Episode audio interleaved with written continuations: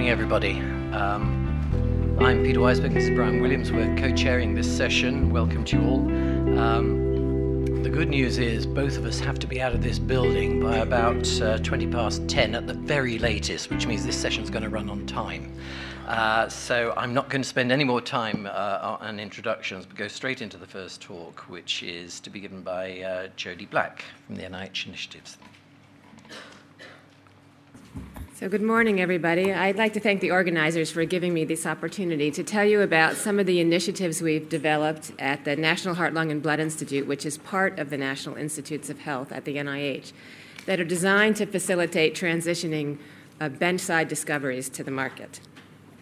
So, I have a lot of slides, and I'm going to run through them quickly, but I'm going to allow the organizers to distribute them freely. So, I hope you use the material in them as a reference into the, in the future. So we all have a, the same basic problem. We've got un, unmet patient needs, then we're trying to meet them. So at NHLBI, we're trying to create a translational research ecosystem that consists of the appropriate partnerships and alliances to be able to translate um, innovations from the bench to the market. And so, before I tell you about what the initiatives are, I'd like to tell you just a little bit about the NIH. It's uh, located um, about 10 miles north of Washington, D.C., uh, in, which is the nation's capital in America. The uh, mission of the NIH is to seek the fundamental knowledge about the nature and behavior of living systems and the application of that knowledge to extend healthy life and reduce the burdens of disability. Um, the NIH is one of the lar- is the largest actually research funding uh, institution in the world. Our budget's about 30 billion dollars, and 88 percent of that money goes back out to the academic community, both nationally and internationally. So, folks in the international arena can apply for grants at the NIH. Um, the NIH is made up of about 27 different institutes and centers. They're, they're, the institutes and centers are divided up based on either disease or anatomy. So, for example, the National Cancer Institute is the largest institute, which means it has the biggest budget, just shy of $5 billion. The second largest is the National Institutes for Allergy and Infectious Diseases, and the third is the National Heart, Lung, and Blood Institute, which is where I work, but, and our budget's about $3 billion. So, the way we've approached traditionally to meeting the mission of the NIH is to fund basic research, clinical testing, and training and career for the workforce uh, development programs. But, uh, we've, but we've been very uh, highly criticized by many people about being too slow to translate the fruits of those efforts into clinical applications that can benefit patients. So we've realized that we need to be able to figure out how to develop programs to, to facilitate product development. And so that's what the NHLBI um, has done.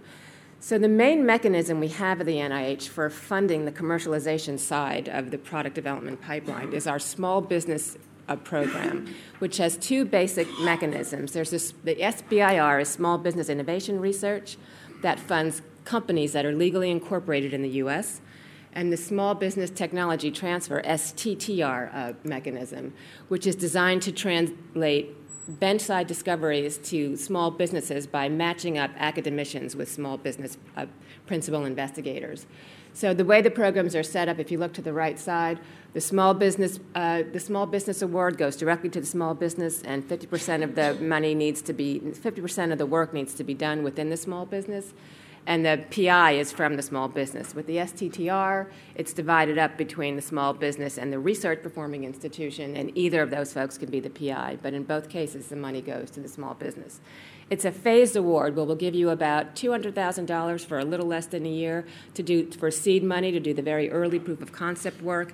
And then if you're successful with that, you can get a phase two award, which is about a million and a half dollars over two years to do the research and development towards the commercialization phase, which is phase three, which is not funded by the, NH, by the NIH. The intention of this program is to develop the technology so industry will pick it up.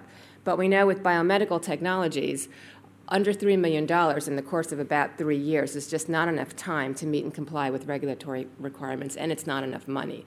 So there's a gap in this, in this program that we're trying, that we've designed an initiative to fill. In addition to, um, to that gap, we, we at NHLBI knew that this program is a mandated set aside. It's congressionally mandated where part of the NIH research budget has to be spent only on small businesses. We can't spend it on anything else. And we knew two years ago that Congress was going to increase the required set aside percentage. So for NHLBI, the, the set aside is about $80 million. It's not insignificant. We realized we had to, use a, to do a much better job of managing that program and using it to help meet our mission goals. The program's been traditionally managed by by program officials at the NIH who are mostly PhD trained. They have no business experience, so as you can imagine, it wasn't managed very well. So we took a good hard look at this program and tried to figure out how to, how to develop uh, initiatives that would solve some of these gaps.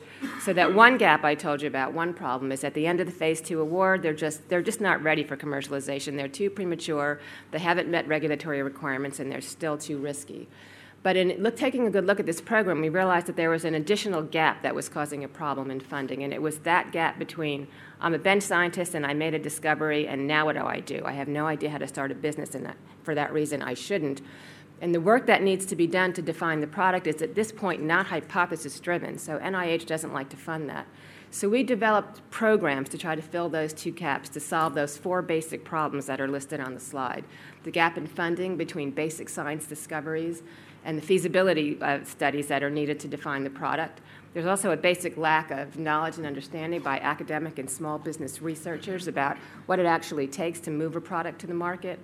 There is a, a significant lack of access to sufficient technology development and commercialization expertise and resources, and there's in, insufficient time, as I explained, for small businesses to meet regulatory requirements. Plus, industry had just become disinterested in helping to fund the very early stage uh, technology development components because it, it was just too risky. So the NHLBI created this Office of Translational Alliances and Coordination, and we've charged it with developing and uh, implementing initiatives that will enhance the translation of technologies from the bench to the market. And the four quadrants were designed to, to specifically feed into the SBIR program. So I'm going to go through each of those quadrants very quickly just to explain what kinds of uh, activities go on there.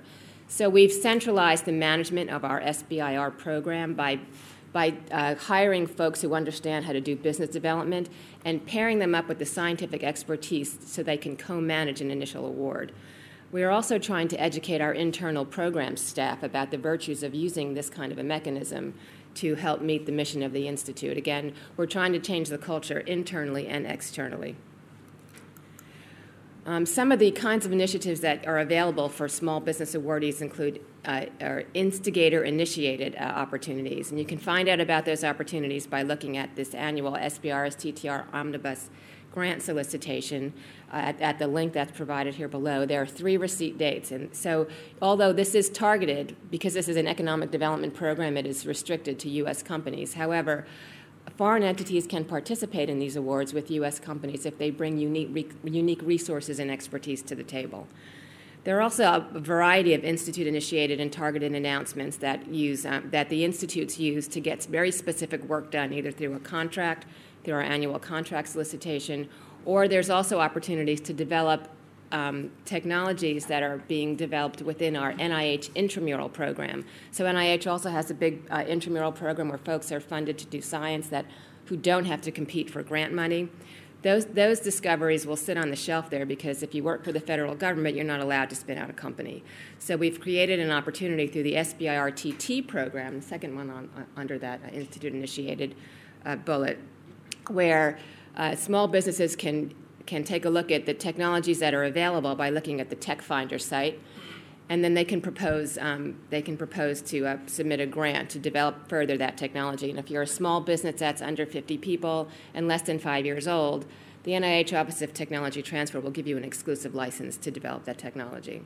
There's a myriad of other targeted grant funding opportunities that many of the institutes besides NHLBI will put out every year. And you can find out what they are by looking at the NIH guide. If you want to find out specifically what NHLBI is doing, you can review that, the second link below, or you can follow us on Twitter. We'll tell you what we're up to. So, as I mentioned, uh, the, the phase, the SBIR award is a phase program, and the, the program that we've developed to try to bridge that gap between the phase two and the commercialization phase is called the SBIR Phase 2B Bridge Award, and that's designed to um, bring in applicants with a commercial, with a with a strategic partner. So we'll give you a million dollars a year if you're a successful phase two awardee, we'll give you an additional million dollars a year for three years if you come in with a strategic partner who matches the amount of funding that you get from the federal government. And we know that if you come in with somebody who puts a penny of their, of their money on the table, before they ever agree to do that, they're going to do their own due diligence. Then they get the comfort of, of, of having a company that's made it through the, the uh, SBIR peer review process at the NIH. And so, if an award is granted for those two folks, we know that the strategic partner will also bring very stringent project management skills to the table in a way that NIH could never do. So, this is a risk sharing program where we, where we believe that at the end of the day, the folks who have the strategic partner with skin in the game will ensure that the technology is developed in a way that would make it attractive for either them to pick it up and take it further to commercialization or for another investor to, to bring it to, to market. And we realized in the small market arena and the rare disease community and pediatric indications, it's going to be very difficult for those companies to come in with a one to one match. So we created an, a, a, partner program called the Small Market Award that basically has the same basic requirements, except we've lowered the matching requirements to um, one third of the federal investment. And we've also brought in expertise within this new OTAC office that is outside the scope of standard grants management, including regulatory and business development expertise. And those folks help with commercialization readiness, pitch coaching, intellectual property strategies, and we've brought on board an entrepreneur in residence who is available to our awardees in the community. And the folks are listed on this slide and all of their contact information. Um, pay uh, attention to Kurt Marek. If you want to know anything about the SBR program, I would contact him. Chris Sasiela is a regulatory strategist. She's RAC certified. She was at the FDA for a while and she understands how to navigate those waters. Ram Iyer is our entrepreneur in residence. He understands business development. And we've had an advisor working with us for the past three years as we were setting up this office who's a serial entrepreneur and an angel investor. So he under, he's been there, done that, and understands how to navigate the um, how do I find extra funding waters and we're in the market for a business development specialist. So I've told you about the SBIR strategic initiatives that we've developed. Our flagship initiative is the Centers for Accelerated Innovation, and that one is targeted towards bridging the gap between benchside discoveries and what do I do next. And the technology transfer offices in most academic institutions in the U.S. just aren't equipped to help facilitate that movement. They don't have the funding and they often don't have the right expertise. So, the goal of this program is to improve across the nation how basic science advances and discoveries are translated to patient benefit. Um, and strategies that we're using to accomplish this goal is by testing different kinds of models. We're trying to ensure that a diversity of technologies are developed, so therapeutics, diagnostics, devices, and tools are acceptable in this program. Our goal is to develop and disseminate best practices for the widest possible adoption, and we funded centers that we believe would have the greatest chance of success, both during the funding period and afterwards. The applicants who came in for this award had to have a sustainability plan because we know we can't fund them forever. So I'm just going to describe to you in a little more detail how this, uh, this uh, program was designed to work. And I want to mention that we developed this program with the, with the help and guidance of a community of external stakeholders who span the spectrum from bench-side investigator to venture capitalist and all the folks in between. So the way it works is research-forming institutions have technologies that need to be developed, and the, the center will develop the, the technology, the innovator and the team in a commercially viable and validated business uh, model through an, an, iterative and bilateral development process through those ovals at the bottom. So, it, so the way we envision it working is the Research Institute, through, a, through an agreement with the center, will have technology solicited from it, selected based on medical, scientific, and business review. For those that are accepted, They'll enter the center, they'll be given money from the grant to do the, the product definition studies that are required. But we know that we're, we're not going to be able to give these folks enough money, especially for therapeutics development, to de risk it sufficiently. So, this is also a matching program. The applicants were required to come in with at least a one to one match. So, they'll get additional capital from, from us and from their, from their strategic partners. And the technology will then be developed with a team who understands how to develop the technology so it meets business development requirements, regulatory requirements, IP requirements, product development, et cetera, all using very stringent project management processes with predetermined milestones so that at any point it becomes clear that the development's not going to meet its milestones. The fast kill philosophy is in place here, and we expect failure and we expect to learn from it. There's also an education and skills development component that was required so that academic investigators get hands on mentoring and exposure to entrepreneurial training so that they'll understand what it takes to move something into the commercial market. And hopefully in the future, they might start thinking about how to design their basic science experiments to meet some of these needs. So the goal is to, de- to develop this technology to the point where it's able to attract the next level of independent financing, either license it out or start a new company. And we plan to make the resources available in the federal government at no charge to the, to this, to the center's community so that uh, invest, uh, in, uh, new innovations that result from investigator initiated or institute initiated programs can move into this center bilaterally leverage these other resources. For example, the NHLBI has a program called SMART that provides, for at no cost to the investigator, preclinical drug development resources, like they'll do toxicology, formulation for therapeutics and biologics. We have a similar program for gene therapy and another one for cell therapy. There are several other programs within the NIH that provide some other kinds of resources in a, in a disease agnostic way. We've also had on board from the beginning of this program development the FDA, the U.S. Patent and Trademark Office, which sits in the Department of Commerce, and the Center for Medicare and Medicaid Services our payers, so that they were part of the program development and they'll be part of the program committee, helping the investigators understand how to think about regulatory strategy and, pay, and reimbursement strategies. But this also gives those folks a look into what's coming down the pike so they can be prepared for the research, for the kind of technologies of the future that they'll need to develop regulatory and reimbursement thoughts about. So at the end of the day, these de-risk technologies will move out to and be licensed to existing for-profits or not-for-profits. If the goal is to spin out a new company, then we hope that this will be, a, a, since it's gone through this rigorous development process, a well-developed company with a, with a solid business plan, a regulatory strategy in place, and a clear understanding of its intellectual property. So we'll get more meritorious SBIR applications from companies that are, that are going to be more sustainable. So the benefits of this program will be to accelerate the translation of basic science advances to patient benefit. There are also a myriad of economic benefits, new company formation, there will be licensing opportunities, enhanced public-private partnerships, we're training the workforce. It also will encourage a cultural change at, the, at research institutions to start understanding how to and being invested in uh, commercializing their uh, innovations. We also will, will be setting best practices for translation for health, societal, and economic benefit. So this program has been awarded in September. It's a brand new program. We set aside $31.5 million over seven years to these three organizations in Boston, Ohio, and the, and the University of California system.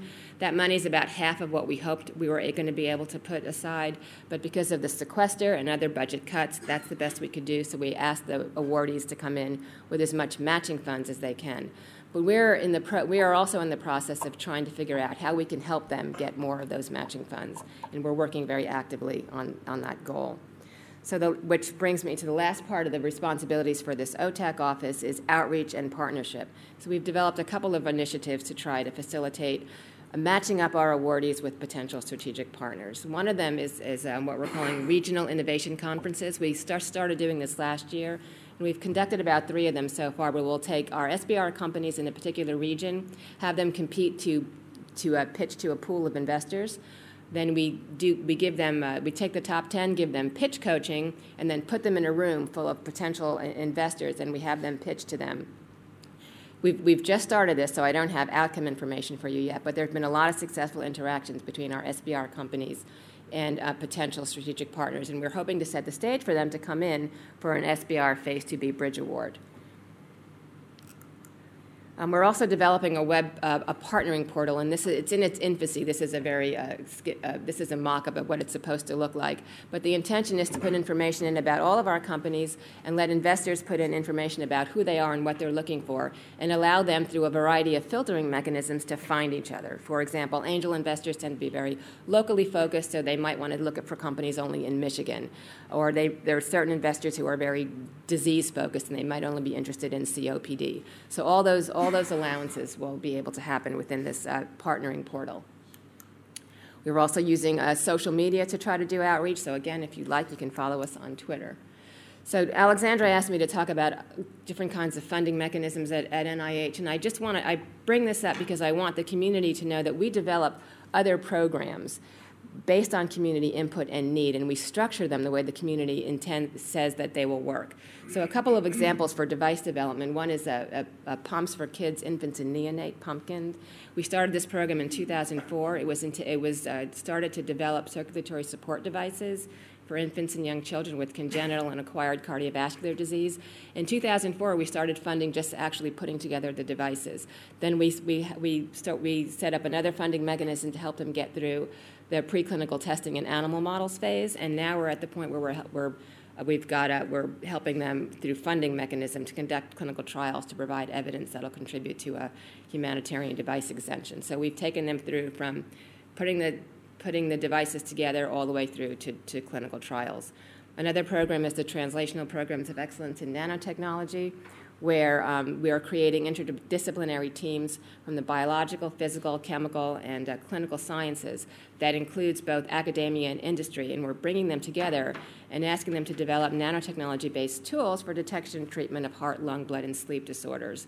There's also a required education component for this program so that investigators come out of this program who are capable of applying these nanotech solutions to heart, lung, blood, and sleep problems. There's other ways to find out uh, what NIH is interested in funding. If you subscribe to the NIH guide, and I, and I suggest that you do that, you can do that using this link. You'll le- learn about all the funding opportunities that are available across the entire NIH. And there's a lot of information on these websites about how to apply for an NIH grant and, and tips and tricks. Plus, there's a bunch of other institutes that uh, provide funding for devices. One of them is the National Institute for Biomedical In- Imaging and Bioengineering. And then there's the new National Center for Advancing Translational Research. They're interested in figuring out how to increase the efficiencies of technology development processes. They're very drug focused right now, but part of their mission is to move into the device arena. So, what I've tried to show you is that we've created this ecosystem of resources and funding opportunities that support our, our commercialization uh, mechanism, the NHLBI, the, the SBRS TTR program, that includes all of the stakeholders from, from, from, uh, from patients, investigators, and, and society. So that using this NHLBI SBRS TTR ecosystem, we can help uh, actually meet patient needs. So thank you for your attention, and if you want to contact me, there's my contact information. Thank you. We're already sort of running against time. So, any, any urgent questions now before we have discussion, John? Jamie, could you just very briefly tell us about any funds available that might be useful for the Yale Seal Collaborative? You spoke recently, whereby the UK might put money into a project and the NIH. So, same as Peter Weiss so those kinds of programs are usually developed intentionally using a group of folks from both sides of the, of the coin and the NIH to figure out how to get that done. So if that's something that would that would be of interest, you know, I'm happy to figure out how to get the right people in the room to figure out how to develop one of the initiatives like Pumpkin or the trend or or, or T-Pen. That's how those things are done. We have a long process that has to go through with council, but it is, it is possible. Yep. And to apply for funds from UK, do we need to have a, a, a US collaborator or something? So it depends. So the gold standard R01 funding mechanism is open to the world. You don't need a U.S. collaborator for that. If you're looking at a targeted initiative from the NIH guide, they all tell you whether or not you can be a foreign entity. Some, some you can and some you can't. So you have to look closely. Okay, last question. For the phase three funding, do you need to be in phase one, phase two? Uh, so phase three funding is uh, outside of the NIH for the SBIR, but for the Bridge Award, you had to have had a successful phase two award, but it doesn't have to be from NIH. It can be from any federal agency as long as it's within the NIH mission. I mean, the NIH mission, and for us, the NHLBI mission. Thank you very much.